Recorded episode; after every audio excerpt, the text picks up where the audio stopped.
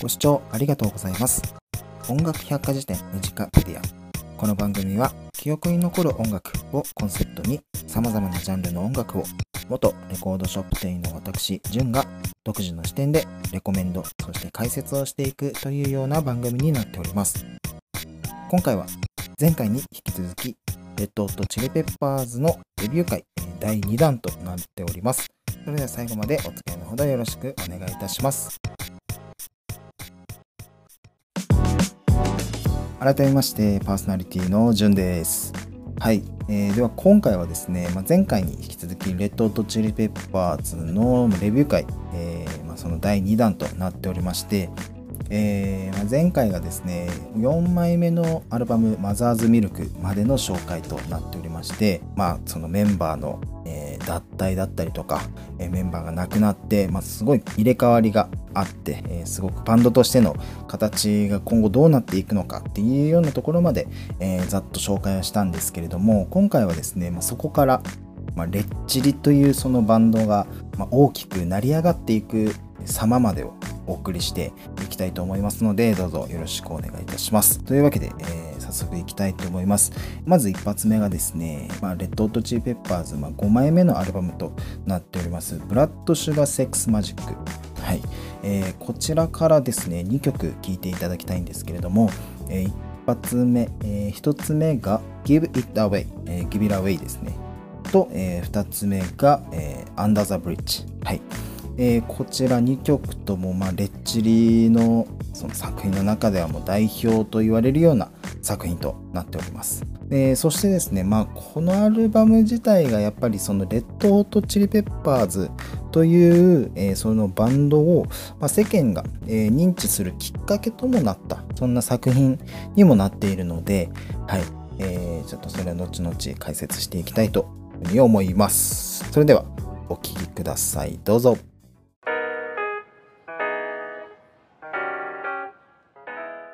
それではお聴きいただきました。レッドホットチリペッパーズ 5th アルバム Blood Sugar Sex Magic より、えー Give It Away そして Under the Bridge をお聴きいただきました、えーこちらのアルバムですね1991年リリースとなっておりまして、まあ、レッドホットチリペッパーズにとって、まあ、初めて、えー商業的に成功を収めたアルバムの一つとなっておりまして簡単な概要をちょっと解説していくんですけれども、えーこちらのアルバムですね。その商業的に成功するのにもいくつか要因がえございまして、えその一つにですねプロデューサーにですね、えブレンダン・オブライエンという方が担当をするんですけれども、まあ、この方はどういった方かと言いますともともといろんなこうバンド活動とかを、えやっていたんですけれども1990年、ま、初期、え初めの頃にですねリック・ルービンというですね、まあ、これまたすごい重鎮なんですけれどもこの方は、えっと、デフジャムレコードといういわゆるヒップホップだったりとか、えー R&B、えーそういったところのジャンルに通じている、えーそういった界隈ではすごく、えーまあ、有名な、えー右に出る者はいないっていうようなそのレコード会社の、えーまあ、創始者ですねリック・ルービン、えーその方に、まあ、アシスタントとして働いておりましてでそのリッック・ルービンのところを通じて、えーまあ、今回そのレッド・ホット・チリ・ペッパーズの、えー、5th アルバムを、まあ、作るっていう話が入ってきてこのブレンダン・オブライエンがじゃあ僕がまあレコーディング、えーま、ミキシングも担当するっていうようになってで結構ねすごくそういうレコーディングとかそのミキシングっていうところの技術にはすごく長けている方でこのブレンダー・オブライエンが、ま、それも、えこうそうして、ま、結果的に、えこのアルバム全米で3位オーストラリアだったりカナダの方では、えー1位を取って7度のね、えープラチナムレコードですねをまあ獲得して、まあ、結果的に、えーまあ、世界の総売上枚数はもう1200万枚以上というそういうモンスター級の、えーアルバムに仕上がったということですね。まあ、本当にこう裏方にも恵まれたというアルバムですね、このアルバムは。えーはい、えー聞いていただきました。Give It Away そして Under the Bridge、え2曲とも、まあ、テイスト的にはすごく正反対な雰囲気。まあ、Give It Away は本当にロックな感じに対して Under the Bridge はしっとりとした、まあ、いわゆるバラード調な、えー雰囲気になっていたと思うんですけれども、えー、Give It Away はですね、ちなみに、えっと、グラミー賞を獲得しております。はい。で、まあ、今もなおですね、えー、まあ、これはもう本当に代表曲ともあって、主にそのライブのアンコール曲とかで、えー、よく、え演奏されますね、このアルバム、この楽曲は。はい。で、特にね、アンダーザブリッジが、ちょっとこの今までのレッチリとは反したそういうバラード調。まずこのイントロのこのアルペジオ双方だよね。えー、まあ、ジョン・フレシアンテが弾いてるんですけれども、このギターリフから始まるイントロ。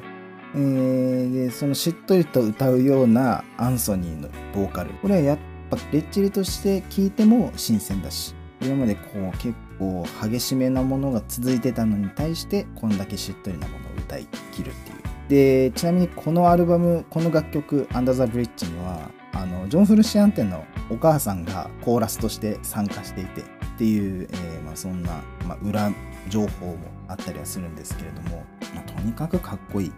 でこのアルバムはね、ま、個人的に言うと一番ちょっと好きなアルバム、まあ、一番元気が出るアルバムでやっぱり僕の中でレッド・オット・チリ・ペッパーズってやっぱパワーパワフルなものなんだけれども繊細にこう演奏する技術、えー、そういったものが垣間見えるのがやっぱレッド・オット・チリ・ペッパーズの魅力だなと思っていてでそれがもう凝縮されてるのがこのブラッド・シュガー・セックス・マジックって感じですね。でなわけで、えーまあ、ちょっとザザッとになりましたが、えー、続いて紹介していきたいと思います。えー、続いてはですね、これは6枚目のアルバムになりますね。One Hot Minute、はい、というアルバムになります。えー、こちらからですね、えー、2曲聴いていただきたいと思います。えー、まず1つ目が Airplane、えー、そして2つ目が Walkabout、はい、こちらの2曲ですね。このアルバムがですね、またかよっていうような、まあ、レッチリのお家芸とも言える、えー、またあの事件が発生してしまいます。はい。それもね、あってね、やっぱそのアルバムのサウンドが、あれ？ちょっと違うぞ？っていうような、まあ、ちょっと違和感すら感じる、え、そんなアルバムになっております。またその辺は解説していきたいと思います。それでお聴きください。どうぞ。それではお聴きいただきました、レッド・ホット・チリ・ペッパーズ6アルバム One Hot Minute より Airplane、そしてウォークアバウトをお聴きいただきました。はい。こちらのアルバム1995年リリースとなっておりまして、はい。まあ、先ほども申し上げました通り、レッチリのね、まあ、いわゆるお家芸が披露された、そんなアルバムとなっております。まあ、どういうことかと申しますと、まあ、とあるね、えー、メンバーが、脱退してしまいます。えー、そのメンバーっていうのが、えー、ギタリストのジョン・フルシアンテでございます。はいえーまあ、ジョン・フルシアンテがね、まあ、いわゆるまあドラッグ中毒に陥ってしまいまして、その代わりでこのアルバムにデイブ・ナバロが、えー、ギタリストとして参加するわけでございまして、はいまあ、このねメンバー変更が何を意味するかというとやっぱそのバンドのサウンドっていうものを大きくやっぱ変えてしまうえー、要因になってしまうんですね。えー、まあ、それがね、やっぱ出てしまった、えー、そんなアルバムでございます。ワンホットミニット。とは言ってもね、今すごくちょっと悪いような言い方をしたんですけれども、このアルバム実は、まあ、前回のアルバム、ブラッド・シュガー・セックス・マジックが、まあ、全米3位で着地してるんですけれども、このアルバムね、一応ランクを1つ下げて、全米4位で着地してるんですよ。まあそんなこのバンドの方向性だったりメンバーの入れ替えがありつつも、まあ、その順位でフィニッシュしてるっていうのはやっぱりそのレッドとチリペッパーズが前作でどれだけこう人々に認知されたっていうのが伺えますよね。ただやっぱそのレッチリの作品の中ではやっぱちょっと異質な作品ではないかなというふうに思いますね。まずデイブ・ナバロというギタリストこの人間がねかなりハードロッカーなんですよね。パンクでもない、ファンクでもない、ゴリゴリのハードロック。本当にギターは歪ませてなんぼみたいなそういった人物でしてまあそれがね、まあ、アルバム全体に反映されてるそんなアルバムとなっておりましてまず今回聴いていただいた2曲ともすごく似たり寄ったりな、ね、雰囲気はまず出してると思いますなんだけれども俺はね正直ここはギターにフォーカスを当てるんではなくてベースがすごい。なんだろうな、このフリーのベースをもうゴリゴリに叩いたそのスラップを感じれる、もしかしたら最後のアルバムかもしれない。その中でもやっぱ Walkabout、そして Airplane。Airplane はもう本当にベースが前で出てる。で、Walkabout は指弾きでね、やってるんだけれども、あの、レッド・ホット・チリ・ペッパーズの有名なベースリフ、ベースのリフね、の中の結構多くを占めているアルバムかなと思っていて、だからね、そのレチューのベースがすごい好きだよっていう、そういう風に思ってる方は、このアルバム意外とおすすめかもしれない。今回紹介したあの2曲以外にもし聴くんであれば、12曲目かな？教祖たちのゲーム、シャロビーダサイ、え？シャロビーサイゲームっていう、えー、楽曲があるんだけれども、これのベーススラップはえぐえぐいです。はい。はっきり言います。はい。めちゃくちゃかっこいい。あ、これはフリーのベースだわっていう、そんな、ね、楽曲なので、まあ、12曲目ですね。ちょっと聴いてみてください。というわけで、続いてのアルバムを紹介するんですけれども、まあ、先ほど脱退したジョン・フルシアンテ、戻ってきました。はい、えー、続いてのアルバムなんですけれども、なんと7枚目のアルバムとなりました。カリフォルニケーション。これはもうレッドホットチリペッパーズが大きくこうのし上がったきっかけのアルバムではないでしょうか。えー、カリフォルニケーション、こちらのアルバムからまた2曲聴いていただきたいと思います。まず1発目、Around the World。はい、そしてカリフォルニケーション、こちらの2曲聴いていただきたいと思います。曲のスタイルに関しては、まあちょっとあまり似つかないような2曲ですけれども、レッチリにとって非常に重要な楽曲のものでございますので、まあそちらも感じつつ、ちょっと聴いていただけたらなというふうに思います。ではお聴きください。どうぞ。それではお聴きいただきました、レッド・ホット・チリ・ペッパーズセブンスアルバムカリフォルニケーションよりアランド・ザ・ワールド、そしてカリフォルニケーションをお聴きいただきました。えー、こちらのアルバム1999年、えー、リリースのアルバムとなっておりまして、まあ、ジョン・フルシアンテが、えー、またギタリストとして、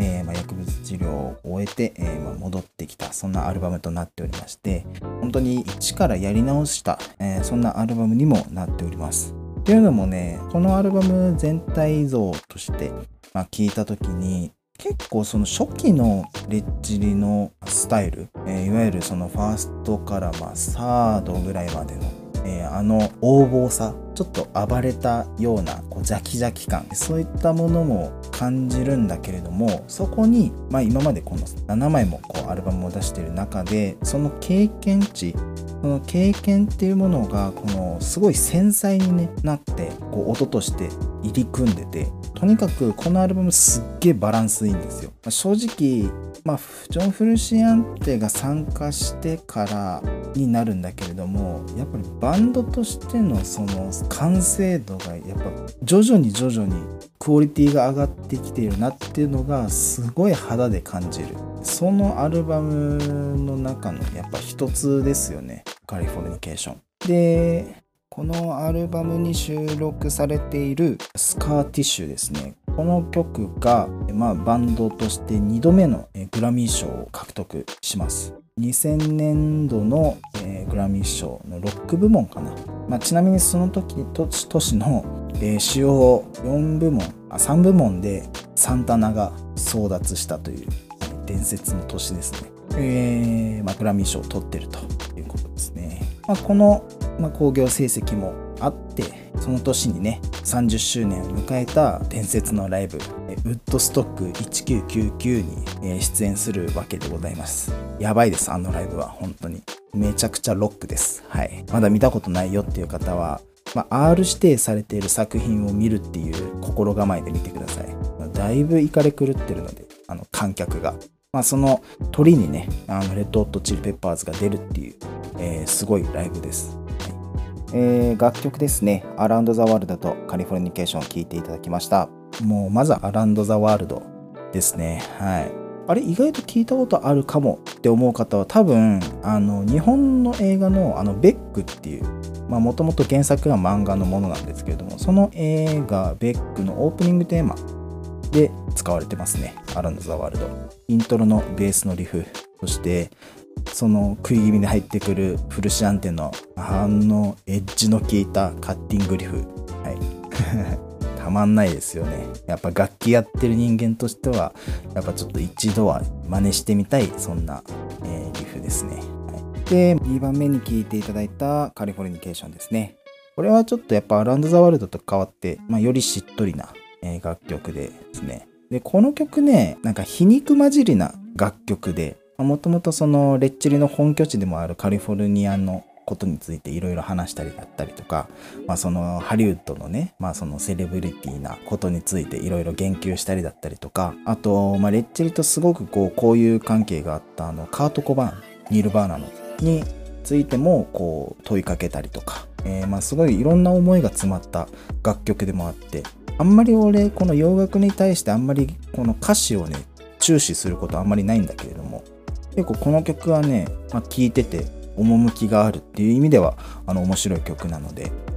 ぜひ、まあ、ぜひっていうか絶対聴くべき曲だねカリフォルニケーションはあとは、うん、ライトオンタイムかなライトオンタイムはもうねやっぱこれはねまたちょっとフリーのベースの話になるんだけれども B メロとかの部分になるのかなその辺の後ろですごい速さでベースをね、2連弾きしてるんですよ。ベルベルベルベルベルって。これはね、くべきですね。はい。とにかくね、本当に全体を通してバランスがいい。すごくね、こう全体的にはっきりしてる。何がしたいかっていうのがこう見えてくるアルバムですね。はい。まあ、ジョン・フルシアンテが前作でいなくなって、まあ、それの復帰作ってところで、ファンとしても不安に思う部分はあるとは思うんだけれども、やっぱ期待をね、裏切らないこのレッド・オット・チリ・ペッパーズのクオリティ。うんそれが完璧に現れた素晴らしいアルバムの一つでございます。というわけで、えー、続いてが最後になります、えー、続いて紹介するアルバムがこれまた素晴らしい、えー、ものでございます、えレッド・オット・チリ・ペッパーズ、え8枚目のアルバムバイザウェイです。えー、まあ、先ほど俺多分ブラッドシュガーセックスマジック一番好きって、えー、言ったかもしれないんですけれども、えっ、ー、と、バイザウェイが一番好きです。はい。めちゃくちゃかっこいいアルバムです。はい。えー、聞いていただくのはですね、もうすぐ聞いていただきたいんで、こちら、えー、 By the Way、そしてキャントストップ、こちらの2曲、まずは聴いてください。どうぞ。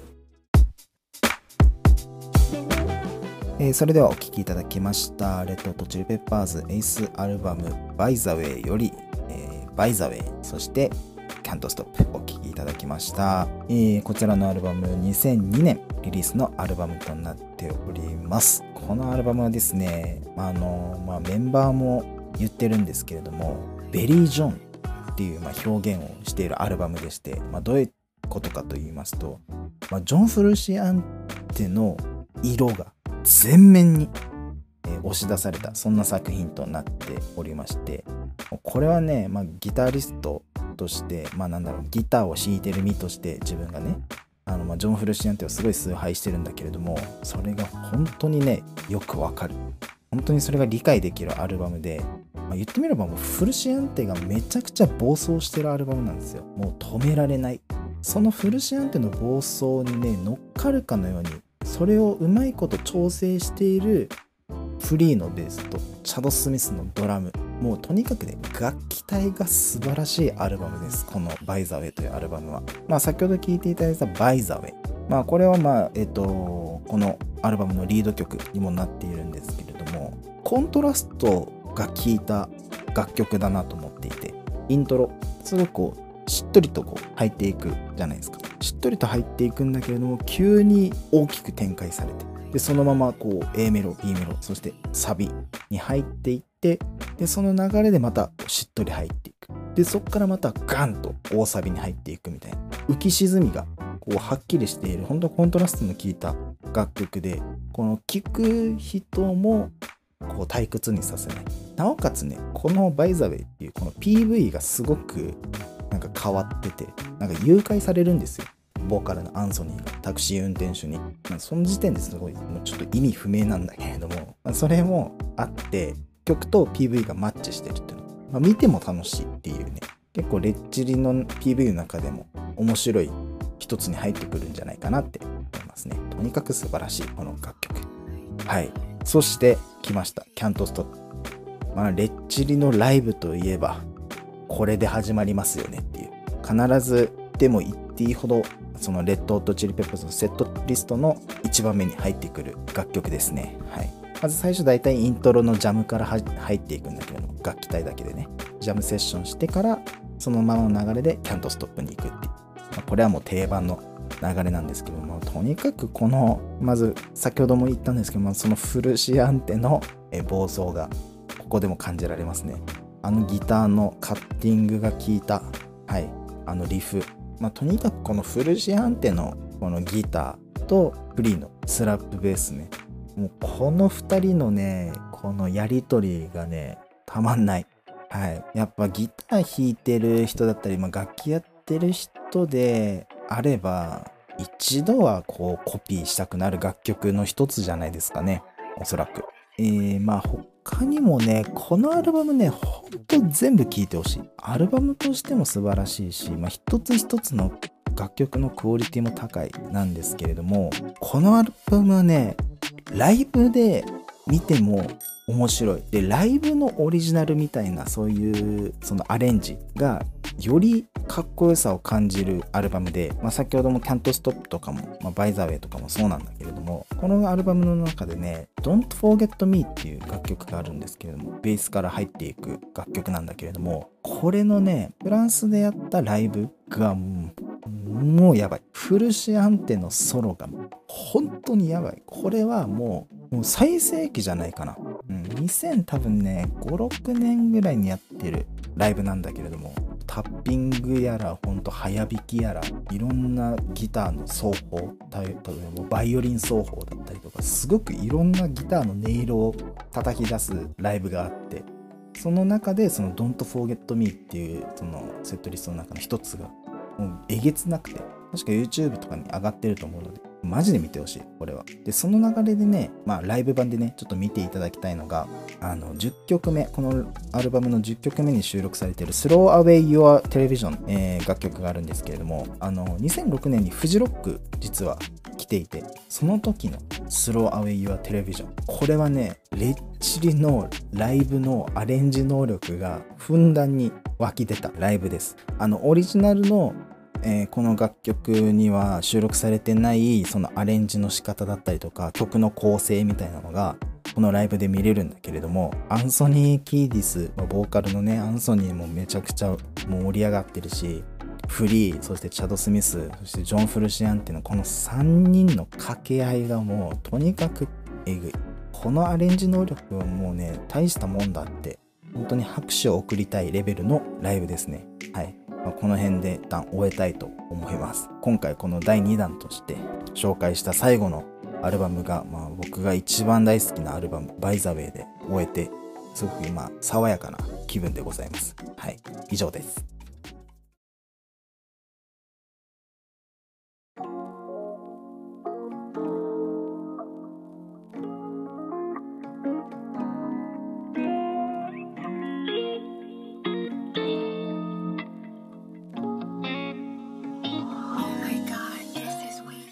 というわけで、今回は、えー、レッチリの、えー、レビュー会第2弾というわけで、まあ、主に、まあ、レッチリの中期から、えー、その前世紀に至る、えまあ、その本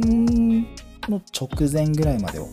えお送りしてまいりました。はい。まあ、今回もね、あのレッチリの、まあ、お家芸とも言ったんですけれども、本当そのメンバーの脱退だったり、その新しいメンバーの加入、そしてまた脱退、そしてまたメンバーの再加入っていったようなそのバンドのねこのメンバーの入れ替わりもまたありつつもバンドとして初めてこの商業的に成功を収めてでまたそれがこうそうして、えー、人々にも認知されてレッドホットチリペッパーズっていうそのブランドがね成り立ったまあそういうかそのブランドが確立した部分っていうものをちょっとお送りしたんですけどもレッチの本当にねこの核を担う部分を今回いろいろそのアルバムをね紹介してきたつもりです。ここなくしてやっぱレッチリは語れないというか、まあ、ここが本当にレッチリの本髄というか本質みたいなところもあったりはするので、まあ、意外と一番重要なのかもしれないですね。ここからまあ次回はレッチリのレビュー会を、まあ、最終回迎えるんですけれども、全盛期を迎える。そして、えー、そこからね、まあ、新たなこの、なんだろうな、バンドとしての冒険みたいなのを、えー、お送りしていきたいというふうに思います。はい。というわけで、えー、ご視聴ありがとうございました。こちらの番組、ムジカペディアは不定期の配信となっておりまして、随時、え、ニッチな情報、ま、音楽的な情報を取り上げて、え、紹介しております。今回、え、面白かったなだったり、ためになったって思った方は、ぜひ、えー、チャンネルの、えー、登録、えー、またフォロー、お気に入りも、えよろしくお願いします。えー、そしてまたこちらの番組、インスタグラムもやっておりますので、えー、まあ、そこではまあそのトピック以外にもいろんな音楽的情報だったりとかを投稿しておりますので、こちらも合わせてフォローしていただけると大変嬉しいです。というわけで、エンディング曲としまして、先ほど紹介しました Don't Forget Me を聴いていただきたいと思います。先ほどちょっとライブの話しましたね。ライブとはまた違った雰囲気ですけれども、ベースの雰囲気だったりとか、ちょっとレッチリの重たい部分を聞いていただければなというふうに思います。というわけでまた次回、えー、レッチリ会でお会いしましょう。ご視聴ありがとうございました。